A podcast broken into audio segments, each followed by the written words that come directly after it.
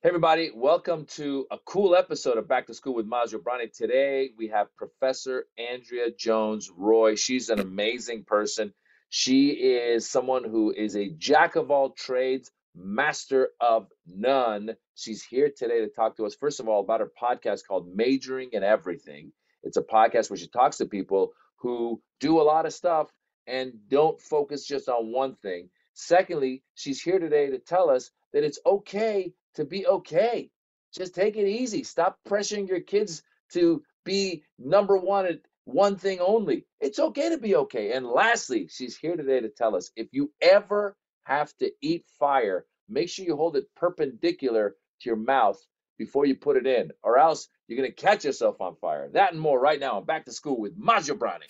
Maz Jobrani, hey, Jobrani Maz, oh, Maz Jobrani, hey, Jobrani. Muzzy, Muzzy, oh, Muzz, Muzz, Muzz, Muzz. Hey. I got a podcast, oh. Back to school.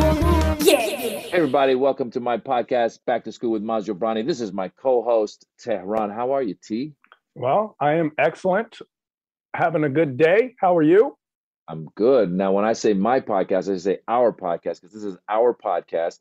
And Tehran and I are excited because I think Tehran and I definitely connect on the idea of being good at a lot of different things and at times wanting to maybe focus and like Tehran and I are constantly talking about business ideas, being able to play an instrument, learning Yeah. a language, all of that stuff. We're not Yeah. doing any of the things. We're just talking about them. But hey, at least we're talking. At least we're talking. We're talking about. And today we got uh, Andrea Jones Roy, who went out and she's not just a professor in statistics and political science. She's also an acrobat who Mm. does fire eating and trapeze stuff, uh, trapeze work, and she's a comedian. Yeah. but she doesn't just put her toe in it. She's actually doing it, doing it. And so it's very interesting. Tehran, if there were one other thing you could actually add to your repertoire and get really good at it, what would it be? I would play instruments. So Yes, I, things that I would love to do. I, these are the things I would love to do. I would love to play instruments. I would love to speak more languages. And I would love to be artistic in the painting sense. Like I, I'm not a very good painter, artistic person in that manner. I would love to have those things under my belt as well. I'm with you on everything except the painting. I'm bad at painting, but I don't need to learn it. I you just, don't care. yeah, but but I mean, it would be good for my brain. But the fact is, we all have these. A lot of people. I have friends who during the pandemic started to do like even our buddy Bassem Youssef started learning the piano. Right. I have another friend who started learning a song on the piano.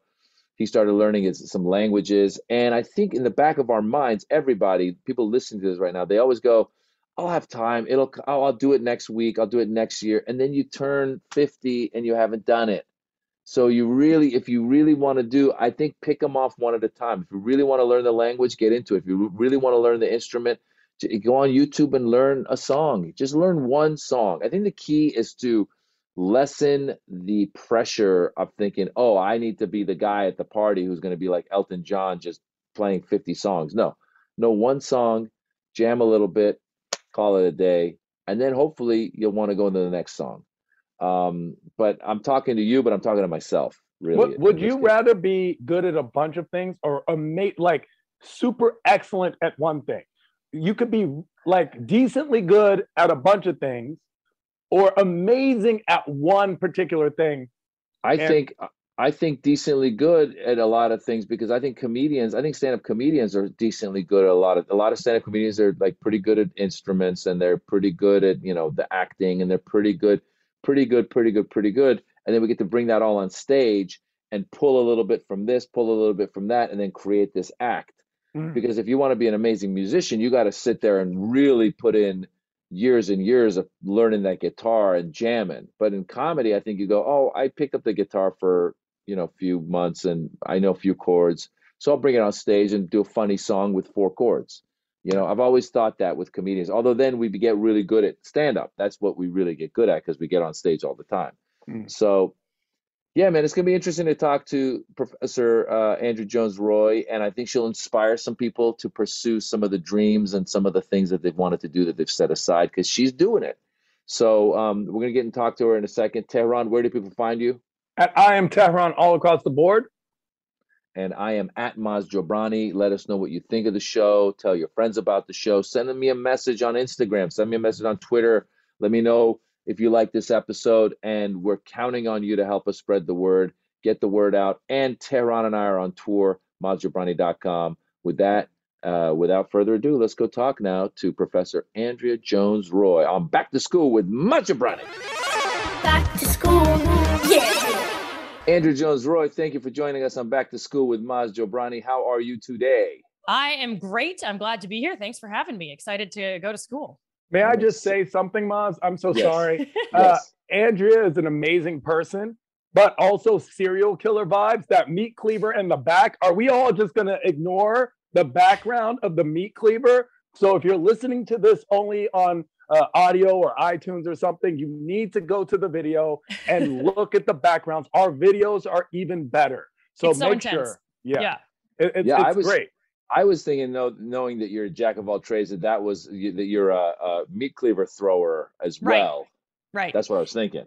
I mean, I do it for juggling practice and to intimidate podcast hosts when I when I speak. Amazing. So, and just to Amazing. keep your audience in their place as we go, like this is what's behind me. So yeah, if you, don't, if you don't like your questions, just tell us. We got you. We Yeah, know it. good. So I I uh, I showed your uh, stuff to Dara, my son Dara, and here is his question. All right, let's Hold see. on. Okay.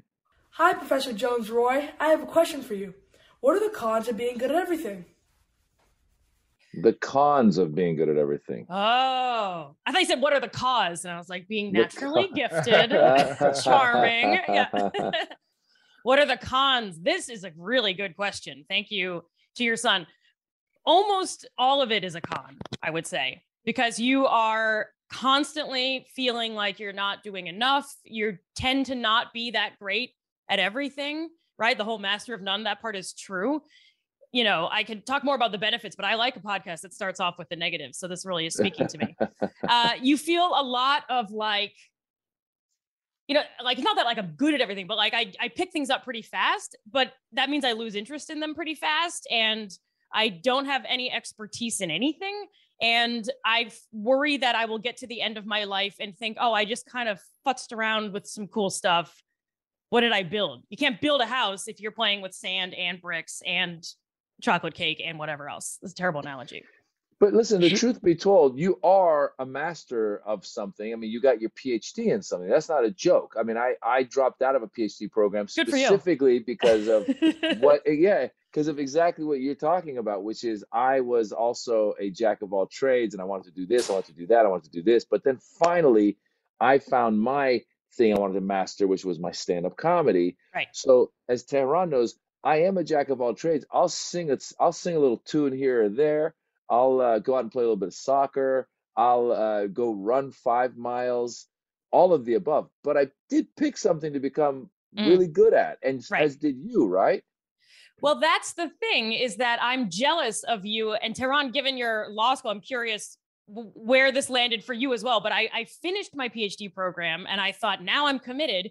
And then I started stand up comedy two years later because I got bored and distracted.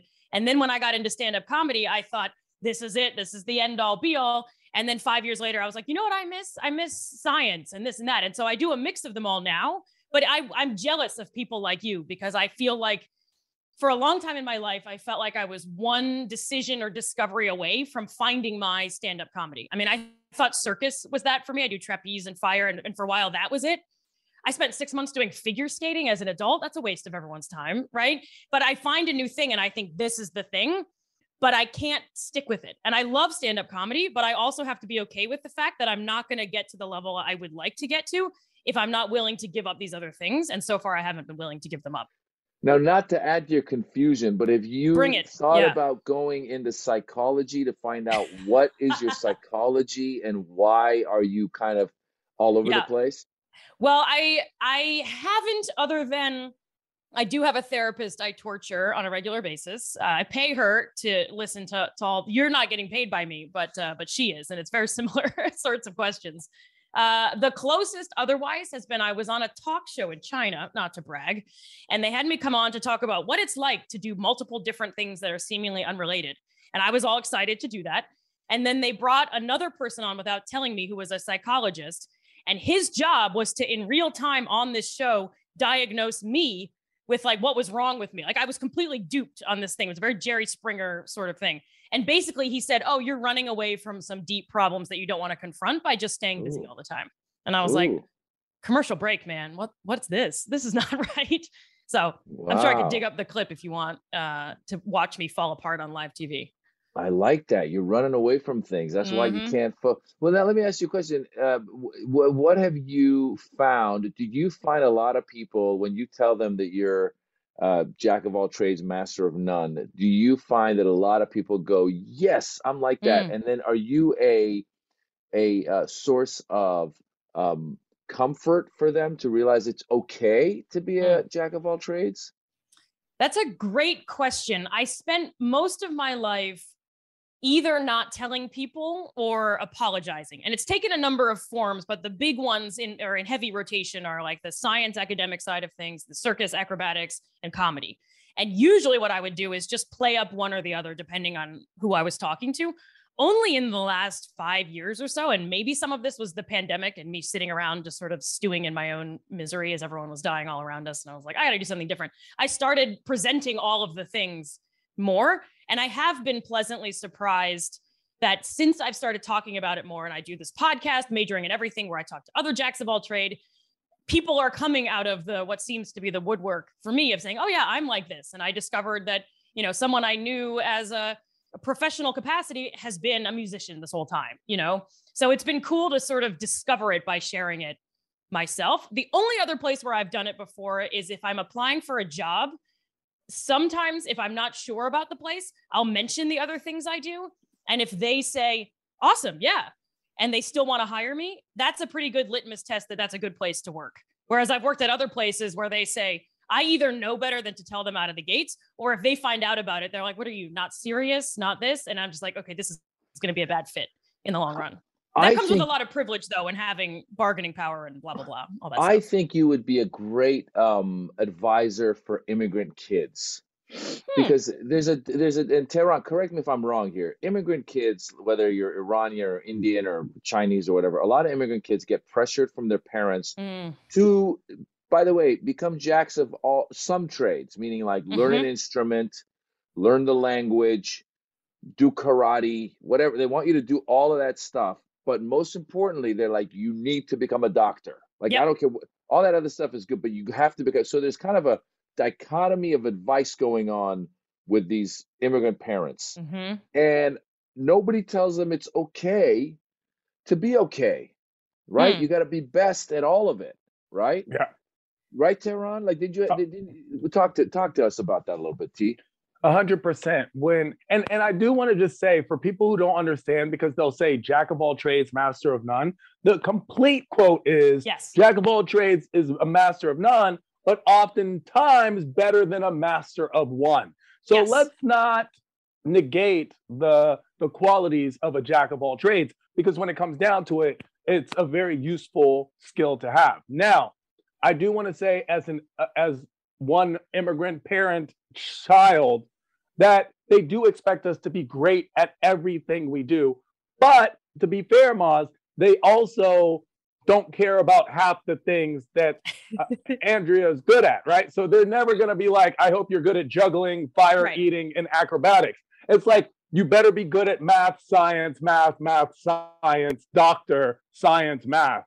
And that's that's what they really expect you to be good at. That Mhm. and then you know don't get a bad grade in anything it has to be straight a so that's a different dynamic I. Yeah, I think that's the bigger debate here, Andrea, because he's right. As you, you hit on a good point, Tehran.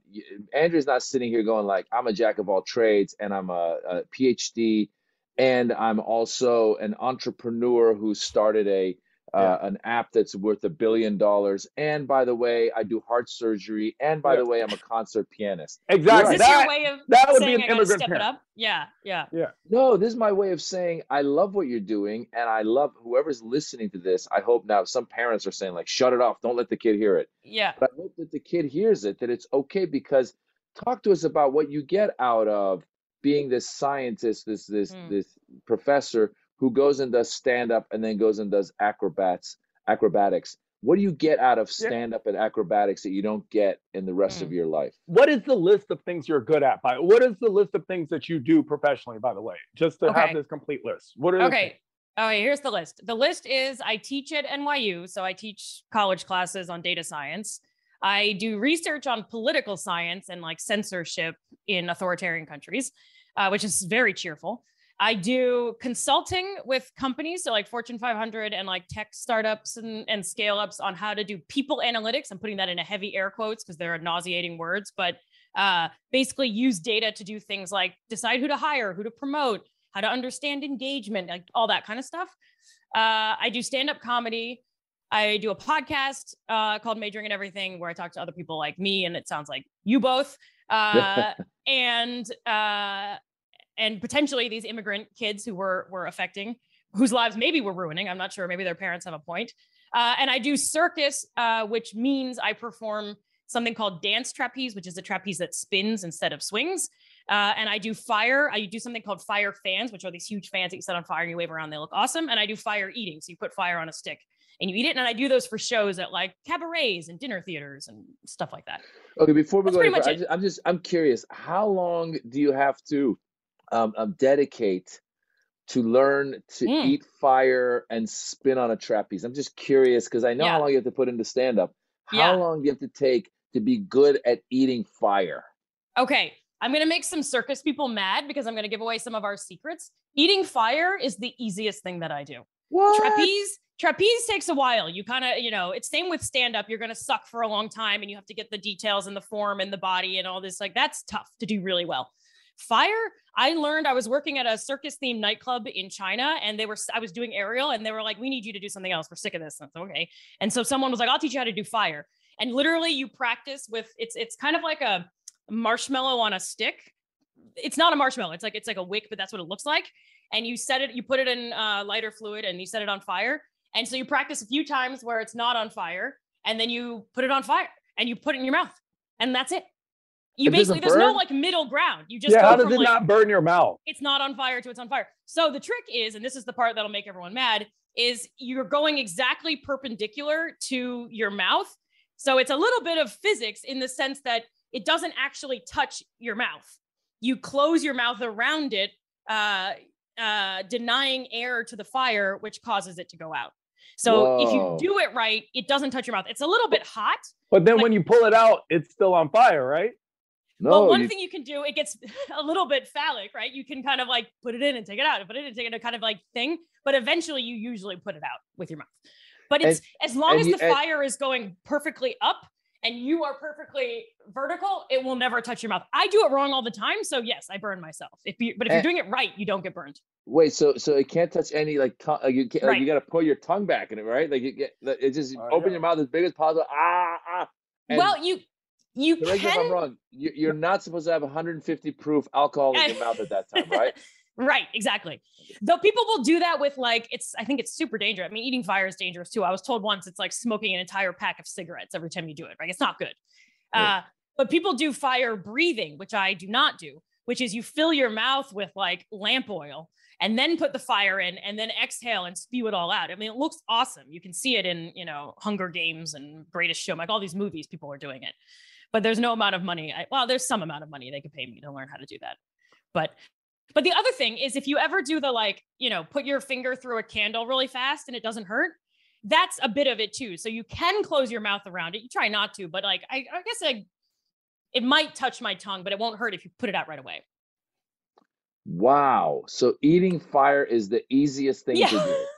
Listen, Yeah. as much as you say that and you felt like you were giving away secrets, I guarantee you, Yeah. no, you weren't. I Okay. still, listening to what you said, okay. no, I'm still not going to do it. So I appreciate you. You know, Thank I you. appreciate Yeah. someone who's an expert at something who says, no, trust me, it's easy. It's not easy. yeah. And it's not simple. And if any of us do this, by the way, kids, do not try this at home. Do not try it at home. I was Uh, lucky to have a teacher who knew yeah, you're gonna burn your. I mean, this it's not as easy. I, I mean, you can tell me all about all the physics in the world. I see Yeah. people do parkour, and it's oh, it's just you just jump off the building. No, Yeah. I'm good. I'm Yeah. good. I guess let me put it this way too. When I the risk is higher for sure. Like the probability of death between eating fire versus doing stand up. Obviously, eating fire is more dangerous. So if we worked out the expected value, it's like way worse to do. But I personally feel a lot more. Depends on the joke you tell. Depends on Yeah. the jokes you Well, exactly. So I'm a lot more nervous when I go on stage for stand up because, first of all, it's an assessment of like my personality and what I think is funny. And I think it hurts more to do poorly on stage at stand up than to slightly burn my gum line and not be able to drink coffee that's hot for a few days. Like, I, that's just where my preferences land, you know? So I'm more nervous when I do stand up than when I do this. But I take your point that it's like you, you're more likely to die, again, depending on what you do comedy about. Uh, Well, well, when the- you burn your when you burn your mouth, you can go and get some, you know, Yeah. different medications, and it takes time and it heals. yeah. When you die on Yeah. stage, it doesn't heal. You're constantly going like, "How did I? What did I? Why did I do that?" yeah. How many how many times a week do you get on stage? I'm curious Mm, to do stand up. yeah, probably like six or seven, I would say. That's, that's what I, t- I tell people. I go, you got to get on stage five to ten times a week for five Nice. to ten years, and then Yeah. you'll be pretty good. yeah. So so so you're putting in the time for stand up. You're putting in the time. You obviously fire eating was easy, no problem. yeah, You yeah. put in the time. How long did it take to become an acrobat uh, doing the the trapeze stuff? I mean, I've been doing versions of it for 20 years, so forever. So you're putting in the time. So I have a couple of. First of all, how do you Yeah. find it to somebody who goes, I want to be a jack of all trades. I sit there. Tehran and I were talking about just yesterday. I go, I want to learn the piano. I want to play the guitar, all that. Yeah. How do you find the time? I don't have any friends and or I, I don't have friends that I see or do anything with, honestly. And uh, otherwise, you just have to like force yourself to commit to things and not sit very still for very long. Which goes back to that guy who accused me of running from my own mind, which is probably what's going on. But mainly, that's it. My social life is, and I'm sure you're you're a comic, so you know as well. Like my social life is going to comedy clubs and who I see there. That's the fun that I have. My friends go out to dinner. I don't go. I go and hang out with the you know barkers on the street and that sort of thing. Okay, so that's you, pretty much the sacrifice. you're and good. Yeah. I disappoint everybody. And that's where the frustration, the con, going back to your son's great question, is I I know that I'm not, I have to be okay with not putting in as much time as everybody around me. And that's been very, very, very difficult to deal with. And I only in the last, I mean, I sound like I have, you know, I've decided this and I'm proud of it. It's like in the last year that I was like, oh, maybe this is a good thing that I'm doing and not something to be ashamed of. Because every time I go to stand up, exactly. yeah, Exactly. yeah.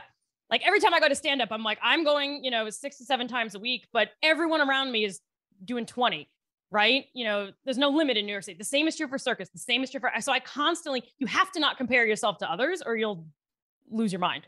But my thing is, good. I want you to understand, Andrea. Do Yeah. not feel guilty if they're your real friends. Yeah. They will understand your lack of social commitment. They will Yeah. understand because that's the sacrifice of greatness. The Mm. sacri- it looks great on TV, just like a music video looks great, and people listen to a song and they don't realize when Drake makes a song that's three minutes long, it didn't take him three minutes to make it Yeah. right? It took all that time and all that commitment. And I often say this to people because, especially in uh, relationships, you know, girls always want to date Drake until they're actually dating Yep. Drake. And then they hate Drake for being Drake. Yep. He's busy.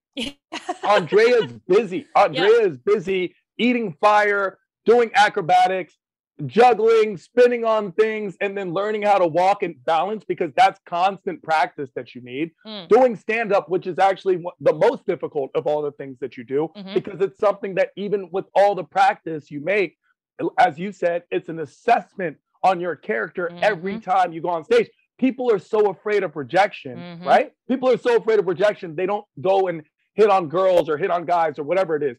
We get rejected a thousand times every single day, whether it's an audition or on stage Mhm. or getting not booked for a show, whatever it is. And we have to create that ability to handle it. Yeah. And people can't even handle being told no on a monthly basis. They Yeah. just they lose their mind. So that's why I think that sacrifice for greatness, when you look at a lot of the greats and their personal lives, they're not always the best. But when you look at their statues, you're always impressed. Right. Well, I this is probably I'm so glad you said that because I'm I'm gonna feel less bad the next time a friend says, When are you free? And I just don't answer. I mean, I could be nice. You're not free. You're not, free. That's the thing they have to play this. understand. You're not Yeah. free. That's the I'm whole point. free. Is you're not Yeah. free. So if you don't call every day and they're like Yeah. what it's like i don't even talk to my parents Right. every day like i i can't so Right. i understand it looks like they're handling multiple things right but Yeah. you need your focus that creative focus is a constant thing it's a constant flow and it's like being a business owner because you Mhm. own your own business you Mm. own a mcdonald's except the difference is you're the Yeah. manager you're the drive-through girl you're the janitor you're the cook you're the chef you're the cashier you're everything at once now how much time do you have free Right. Right. And you're so right. I was just saying this to a friend. I was like, people I barely know are like, let's hang, let's get a drink. It's like, I haven't seen my brother in a year. exactly you know, I'm not gonna see you. Yeah. Oh, I'm gonna replay all of this uh, every morning just so I'm like, this is what I have to do. Yeah do That's not a feel good- guilty for it right, That's a good point. I Appreciate I that. tend to sometimes like get coffee with some people that I don't know, or like just like to like you know give advice or something because I'm just trying to be good and nice. And then you're Yeah. right. That's my time that I could have put towards whatever else it is. That said, let me counter this for a Hmm. second. What about the idea of needing downtime? Because I know that our Yeah. kids are overscheduled. So they play tennis, they play soccer, they do this, they do piano, et cetera, et cetera. And there's moments when that class gets canceled, and I say, go just stare at a wall, or go pick your nose, or go play Yeah. video games. Do you have downtime? Do you give yourself downtime? Do you ever allow yourself this to to to decompress, or the, or will those things that that Chinese psychiatrist told you right. come racing back and you jump out the window? that guy nailed it, man. I mean, I'm curious to hear how how your kids handle that because I, you know, as an elder millennial, i'm quick to blame my parents for everything, and I was very overscheduled growing up. Less coming from them, more my own sort of internal perfectionism and mental problems and, and all of that uh, that the Chinese psychologist cracked in 30 seconds. But I'm not good with downtime. The minute I have downtime, I freak out. I just finished a big show at the beginning of March. I did a show where I combined, it's called the Data Science Spectacular. I combined data science, comedy, and circus all in one show. And I, I did nothing but think about that forever. Or like everything else I was doing was sort of teed up into this. And then it was done. And I said, all right, I'm going to give myself a few days before I keep going on the next thing. And I fell into this insane depression. Some of it's a post show kind of come down and all of that stuff. But the minute I have free time, if it's more than like an hour, I'm on the floor staring at my phone, thinking about what a failure I am. Like I actually can't handle it. And I don't know if that's because I didn't grow up with any skills of go look at a tree and deal with it. Like, are your kids able to handle this? Are you both able to handle downtime?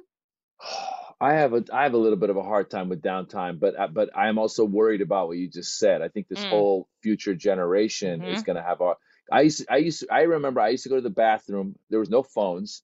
You go to the bathroom. You you either take a magazine or a newspaper with you, or sometimes you end up in the bathroom with no with nothing, Yeah. and you just be looking around. Then you would like grab a a, a toothpaste and you start reading the back of the toothpaste. I would do that. Yeah. because you're you can't just stare to the Yeah. wall while you're taking a dump. You Yeah. gotta read something. So yeah. I have a yeah. I definitely. I mean, every set when I go to the urinal to pee, I'll Mm. reach my phone and I'll start Mhm. reading the phone. Like I can't Mhm. even give myself 20, 15 seconds, whatever it is, of just peeing and staring at a wall. So Yeah. definitely, I think there's something to be learned about dealing with just downtime and staring into the you know into the space into space. or I mean- not Maz or not let's let's be real what would we do in the world if marie curie had downtime or martin luther Mm. king had downtime uh, albert einstein everyone these statues are built for people right Mm. who never did downtime right what if martin luther king was like you know what i know there's this march but i just need to chill today right Yeah. It, it- it takes a lot and it's the sacrifice you make i'm not saying downtime is wrong i'm saying it's amazing it's amazing but at the same time it's a balance that you make once you get to the level you need to be right No, no, no. You have you have to put in. Listen, you obviously put in the time for yourself, but I think, like Andrea just said, she did this amazing show, and the next day she's like, "What else?" Because you're right, Andrea. Like when the phone stops ringing, we just had a huge show uh, in D.C. One of our, you know, it was a Mm. great week. It was successful, and then it's like back home, and I had a couple days of kind of like hanging around and walking the dog, and I Yeah. was getting nervous because I was like, "Oh my God, is." Is money coming in? Do I have any Yeah. more jokes? Am I, all that yeah. I was like, I'm never going to do a show again. What a failure. Like it just. Yeah.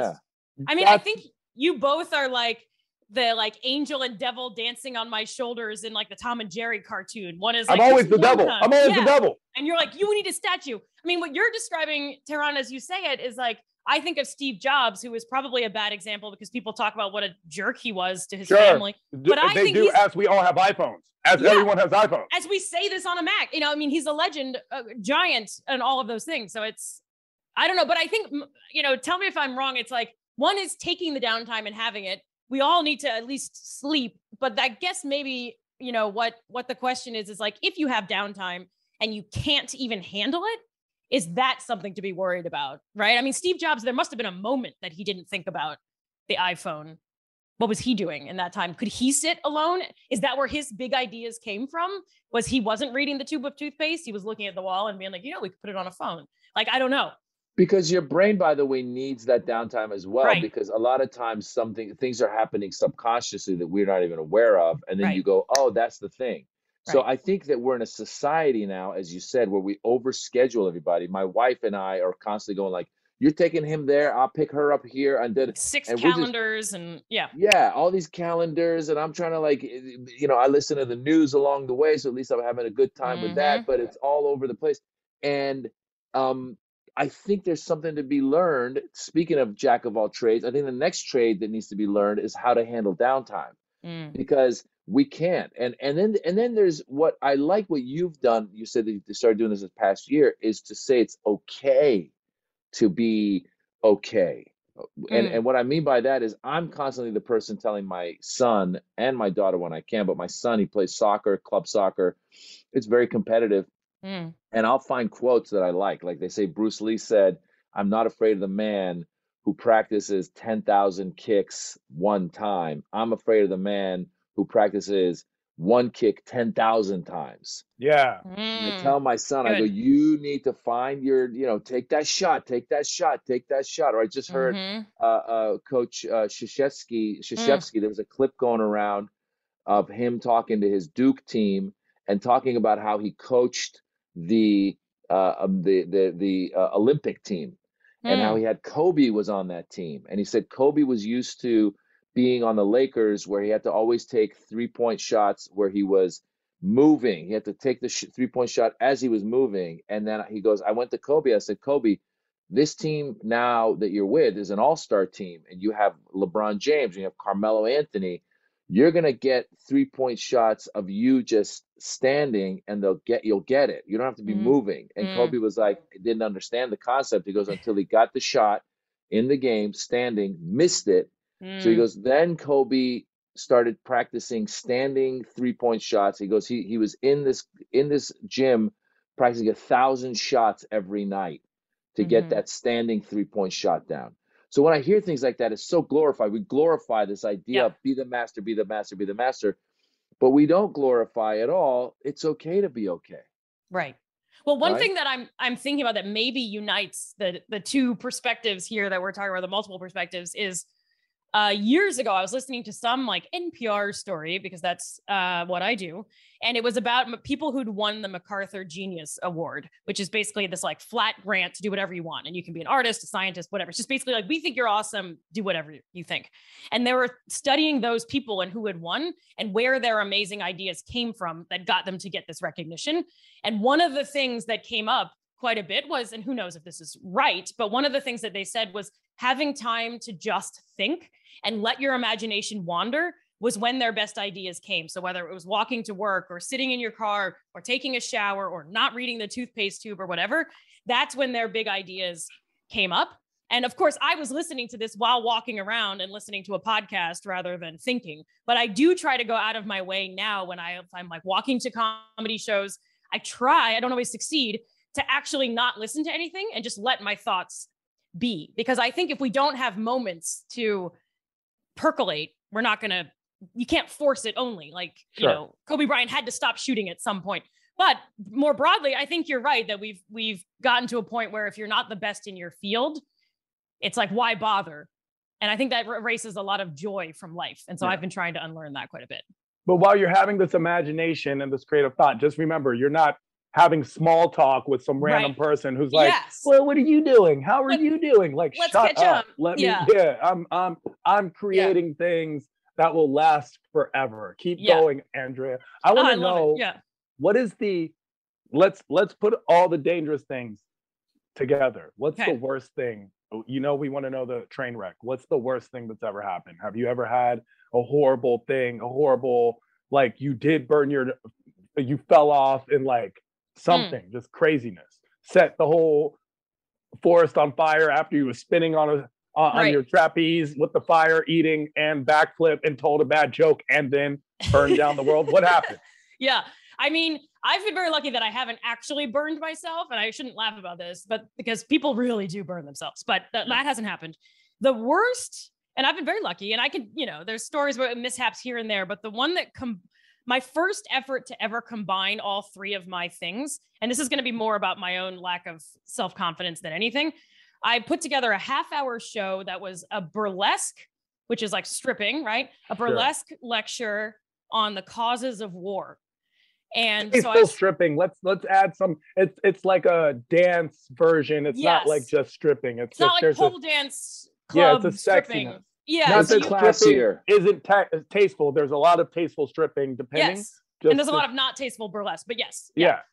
Yeah, but it was like, I mean, burlesque is often very like you play a character. And so you come out and you say, I'm a nun and I'm this. And then you slowly, not that you can't do that in, in stripping, but that's, it's typically more Yeah. of like a, It's a Yeah, you- show. it's a show. You take on a character, you see an act.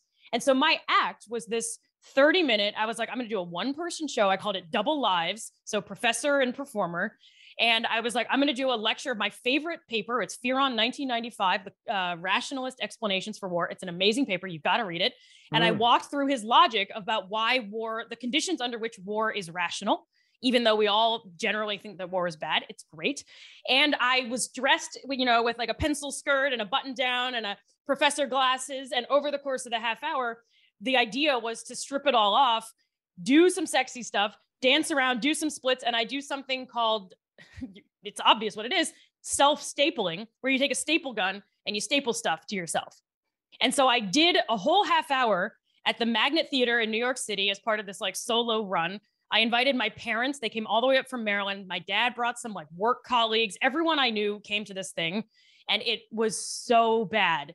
It wasn't funny. People didn't know why they were doing it. I was trying to be sexy and like pretending to do a lap dance on my friend who was nervous, and my parents were right there. Like, I still can't look my dad's colleagues in the eyes. The whole thing fell apart. And it was just a nightmare. Like, it was the worst of all worlds. Like, the circus made no sense and the sexiness did not land. No one learned the causes of war, and it wasn't funny. Like, it just, it was just confusing and it was a mess. And I was like, okay, No, you made it. never you gonna actually, do that again. no, no, no. Now, see, don't judge yourself. You were successful because you basically got the point across that war is not funny. there you go. That was the whole. It's performance art. Performance art. yeah. That was it. It's you were like, this is this it's is such a dis- yeah. this is such a disaster that this Yeah. is what war is. Yeah, Did this you guys get what I was? disaster. Did you get what I was trying to do when I stapled that to myself? I send an It's- email to these people. This was like eight years ago, and I still think about it. You think the Gulf War? You think the Gulf War? You think George W. could look his father in the face? That's the whole point. You're creating. Yeah. You're you're creating a metaphor, uh, like a Mm. metaphor. It's metaphysical. It's actually amazing. Like Yeah. this is what I'm talking about right now. I should have called the whole thing mission accomplished, and yeah, then that would have been it. existential. Boom, boom. Eight years later, Yeah. the point lands. You Yeah. send an email to everybody who was there that day. Go. I hope you guys You like understood what I- Ukraine? You didn't understand. Yeah. Nice. Well, and Tehran, to give you maybe something that's slightly more satisfying, there was another time I was sitting on a trapeze holding fire and wearing latex pants. And I realized the fire was burning the trapeze rope. So I quickly moved the fire down to my pants and melted the latex pants all over my legs. Oh, and had to do a whole act with these like soupy, melting, burning hot pants. And the whole place should have gone down, but somehow it didn't. Yeah. So I haven't caught on fire, but that was the moment where I was Thank like, I could have actually, it was a packed nightclub. I could have killed everybody. So that's I'm probably learning- more what you were I'm going for. learning more and more that- I'm learning more and more that the key, the the the the theme of your life, is to just don't do anything with fire. Like just if you can, if you can get fire out of your life, it really will help things a lot. I think I think you're right. We say this as I'm not that the knives are on fire, but there's a a theme. Well, I've done uh, another one that's actually very easy is bed of nails, which is the nails that you just lie on. And my friend who taught me that told me what I thought was great advice, but maybe you'll disagree. he was like, here's the trick for doing bed of nails. When you lie on it, it totally hurts. You know, it's nails on your back. And he was like, you just have to tell yourself it's just pain. And I was like, is there more to that advice? Like, it's just pain, but no, it's just pain. And so being okay with the fact that, like, yeah, it hurts, it's not going to kill me, is how you get through some of these things. And so the circus is very like physical. And as long as you're okay with the pain, it's not that. I mean, the fire, it could kill you. But But when you but when you get up off the bed of nails, do you, do you, have, do you have little cuts on your back? yeah, You're crazy. yeah, but it's also like it's also there's a lot of lessons here, right? There's a lot of the concepts. Like I even say, let's say I'm walking. I remember one time I'm walking with my uh, my youngest sister, and she's like, "Oh, it's so cold." I'm like, "Yeah, I know." And he's like, "It's so cold, so cold." Mhm. It's like saying it's cold isn't making it warmer. Let's just mm-hmm. do what we have to do, and it doesn't matter. We can Right. get through this. But did you die? Right? right. And that that mentality, once you get that, but did you die mentality, you can almost overcome anything. Right. You can overcome and meditative, right? achieve. Yeah, it's actually there's a component that is your downtime. That's the thing. There is a solace Yeah. in excellence.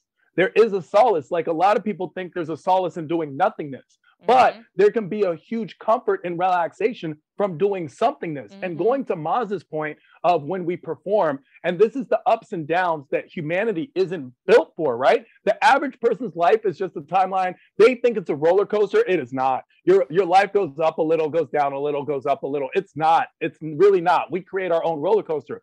But Yeah. the truth is, for a performer, when Rihanna performs for a hundred thousand people on Sunday, on Monday, she just feeding her cat. You Yeah. know what kind of ups and down emotionally that is, the highs and lows. That's why a lot of performers have to be super men- mentally strong, or Mhm. we've seen so many mental breaks. That's why you get the shaving of your head Yep. and the going to court to fight your dads, right? Yep. Because you have these extreme highs and lows, which the average person is not Yeah. built to built to handle. And that's why you have to build yourself to be the above average person. Why wouldn't everyone want to be the best them that they could do? Right. You're literally doing all the things that everyone goes, man, that I wish I could do. Oh man, that's so crazy. I would I wish I could do. You can just do it. Right.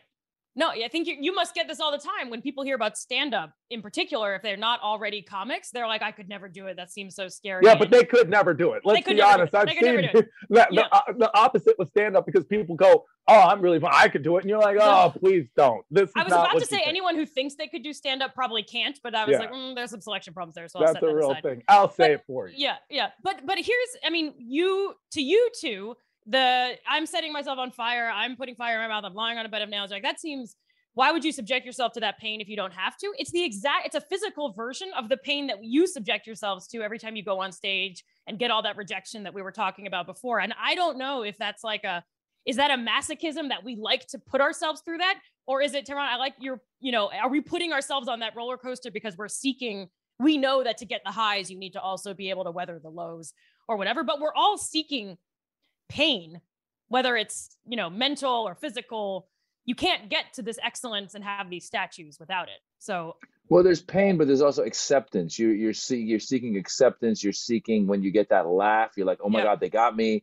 That's my tribe. They're getting Yeah. me. This is great. Like it's almost acceptance. It's almost, you know, if you really wanted to get into the psychology of it, Mm. it's it's probably some level of getting attention that you didn't get as a kid or Yeah. something of that sort. You know, I don't necessarily go up there seeking pain. I'm not because the opposite is you you learn to deal with the pain, and that's part Right. of that's part of the failure and how to deal with failure, right? Because the the fact is, if you're going to go after anything, I think sometimes people don't find what they want to do because they're maybe afraid to try it and not be good at it. mhm. But if you go for it, um, you're gonna, you know, you're gonna fail a lot. And and then it's like, how do I deal with failure? So for me, for example, with with stand-up comedy, I've learned to go, all right, I'm gonna be doing this so much. I'm gonna be doing this five, ten times a week, so that if I have a bad set, there will be another set. There will be Mhm. another set. So I never beat myself up over a bad show because I go, another one's coming right in, in Yeah. a minute, you know. Um, and so you learn to deal with failure and pain, but what you're doing is you're doing multiple things. So that means your failure and pain might be lighting yourself on fire one day, doing a bad performance in front of your parents the other day, maybe um, you know uh, uh, trying to teach a class and it's not going quite the way it is. But good for you to allow yourself to do all this stuff. Now, is there anything else that you are? Do you have an itch now for a new thing, or are you constantly are you addicted to like in the mo- in the movie um, uh, Fight Club? The uh, Ed Norton character would go to therapy groups because he was addicted to therapy groups. So he'd go to all these, di- and he didn't ha- he didn't necessarily have whatever ailment was going on, but he just kept going to them. Do you have anything else that you're dying to do, and you're maybe at some point going, wait a minute, I'm just addicted to doing everything that seems cool to me? Mm. I feel a little bit, and maybe this is the the kind of culture that we're steeped in that's driving this. I feel a little bit relieved that it's been a while since like I've really been like, I got to get into some brand new field. Like I'm not now being like med school, you know? So that's, I think, a relief for me as far as just my own time. But I do constantly have the like, what's the next thing in these fields? So, like, should I be doing more podcasting stuff? Should I be going on tour with my mix show? Should I be trying to get, you know, auditioning for TV? Like, there's more I want to do in each of the worlds. And that's where the tension is. Should I go all in on my research? Should I actually run away and like, you know, like Cirque du Soleil? I'm not at that level, but, but it's where the branching off pieces are in those fields that I feel that I haven't. I, I feel constant tension because I'm not as far as I'd like to be in all of those fields. The other thing, and then this is sort of that initial show that was such a good, um, you know, analogy to war was is I do want to somehow connect them in some way, and I don't know if that's because I think I should because of society and our our obsession with the first half of that Master of None thing, or because I genuinely want to reconcile in myself why I'm drawn to these relatively extreme, not related things. So that's a big thing. It's like, what's it all for? I just kind of sound like I feel like I'm like strolling between three hills, and Everest is right there, but I don't know what Everest is. I think you should tour with this JD Fearon paper thing. I There thought that was great. I was about like that's to me that would be extremely interesting. And here's the thing: Maz and I will punch it up for you. We'll come, we'll watch, we'll punch it up because that's what you're. You're like it wasn't as completely entertaining Yeah. as it should have been, Yeah. right? So you're feeling like, oh, it wasn't this, but that's where you get and Yeah, and greatness is never alone. You always do need Yeah. a team. So I'm That's telling you, we'll punch it up for you. All we right. got you. perfect. And I Done. think I think you, you it's okay to be okay. And Yeah. that doesn't mean you're bad. yeah, Being okay means you're you're good at it. you're putting in the time. I'm not telling I'm, I'm not saying like you know uh you know go play go play pick up basketball with the best players and just you know get you know thrown around the court and then go Yeah. home and be like well that was fun no this it's going to suck yeah, but you put in the time into these different things and it's okay to be okay yeah. Man, I gotta. Um, I didn't expect this to be such an affirming therapy session. Maybe I No, should. we're here for money. you. Yeah, this is great. the chinese guy is actually on let's bring him on Right. right, now uh dr dr lee um so Yeah. we're going to go now to a segment we call back to school with andrea jones roy fast questions fast answers you got it. and here we go and number one um were you popular in high school No. okay good enough uh, what Should what I tell you you- more, or is that enough? Yeah, that's enough what did you want to be in high school an actor. there you go what would you tell your high school self if you could tell yourself one thing You know what you want to do. Other people don't know what you want to do. i say that all the time um what other profession would you do if you could Movie star. Okay. Do you recommend people get into your profession and why? No. Academia, y- you'll get brainwashed into thinking it's the only true thing to do. Circus, you risk death all the time, and it really is cha- hard for your body. And I kind of miss it. It's so physical that I kind of miss being able to sit and read and think. Not that there's not thinking. And comedy, we all know it's it's agony if you don't love it. All right, that's good. You did a great Yeah. job of not selling any of the professions. Yeah. Tehran, I what'd you wanna learn? quit. Tehran, Uh, what'd you learn on this episode? Well, I learned a couple lessons this time. Actually, I learned that fire and latex don't mix. Yep. Right. I learned. I learned that Andrea. Uh, everyone thinks that she's running away from something. I just think she's seeking attention. This is attention-seeking Yes, behavior. yes. Just look, look at her. I want to set myself on fire. I want to flip around. I want to be a movie star. Like, just pay attention to Andrea. Just give her attention, people. That is literally what she wants. And then lastly, I learned that concept of Confucian is actually Confucius was right. Pain Mhm. is an essential element of life. It just we need to determine what kind of pain we are willing and wanting to endure. So pain is pleasure. So good for you. Nice. I learned that I'm gonna try possibly with a match to impress my kids by Okay. holding it upside down and then putting it in my mouth. And you've planted that seed. So if you want, if you want to see someone try to eat fire, tell them it's easy. You can just do it. What are you, some kind of wimp? It's nothing. Yeah. Oh gosh. I'll split your hospital bills. Use a big match because otherwise it'll burn your fingers. Oh God. Okay, forget it. I'm not gonna eat fire. Like a big match. not a I'll big send you a match, but a fire eating torch. I Yeah, do have your- one last question. Does Yeah. your does NYU ever? I mean, uh, it- does NYU ever go? Hey, we don't really like that you do all these other things Mm. because I could see that coming up to play, especially with the cabaret aspect and things of that nature. Right. Sometimes, I mean, thankfully, NYU is a very progressive school. Right. I am very lucky in that, and this kind of goes back to where I started with there's a lot of privilege and bargaining power behind this, in that I left academia to do comedy and circus full time, realized I missed academia, went back. At the time I was going back, I was a little bit on the fence. And so I did that thing where I went out of my way to say, by the way, I'm just coming from a trapeze class. I wasn't like, look at my Instagram. I was just being honest. And they said, yeah, cool, do whatever you want. And so I'm very lucky that they're quite supportive. I don't rub it in their faces, but my big data science spectacular show, I invited the director of the Center for Data Science here at NYU, and she came and sat in the front row. And That's amazing. I haven't been fired yet. So Yeah. I worry more. It's when my students wander into comedy shows and circus shows that I get more nervous. My I'm very lucky that NYU is pretty okay with it. That's amazing. And also, Previous being- institutions not so, which is one of the reasons I left. I had to uh like hide my Instagram and pretend I was places I wasn't. all that. Exactly. A trapeze artist, by the way, is more likely to get you into Harvard nowadays, is having that extracurricular activity. That's a truthful thing. I should like, have gone hey, to Harvard. Maybe I'll go to Harvard now. Yeah. Yeah, you, that, that sounds like something you would do. Perfect. Well, Yeah, listen, Andrea Jones Roy, the, the podcast is called Majoring in Everything. that's right. And your Instagram is what? At Jones Roy, J O N E S R O O Y.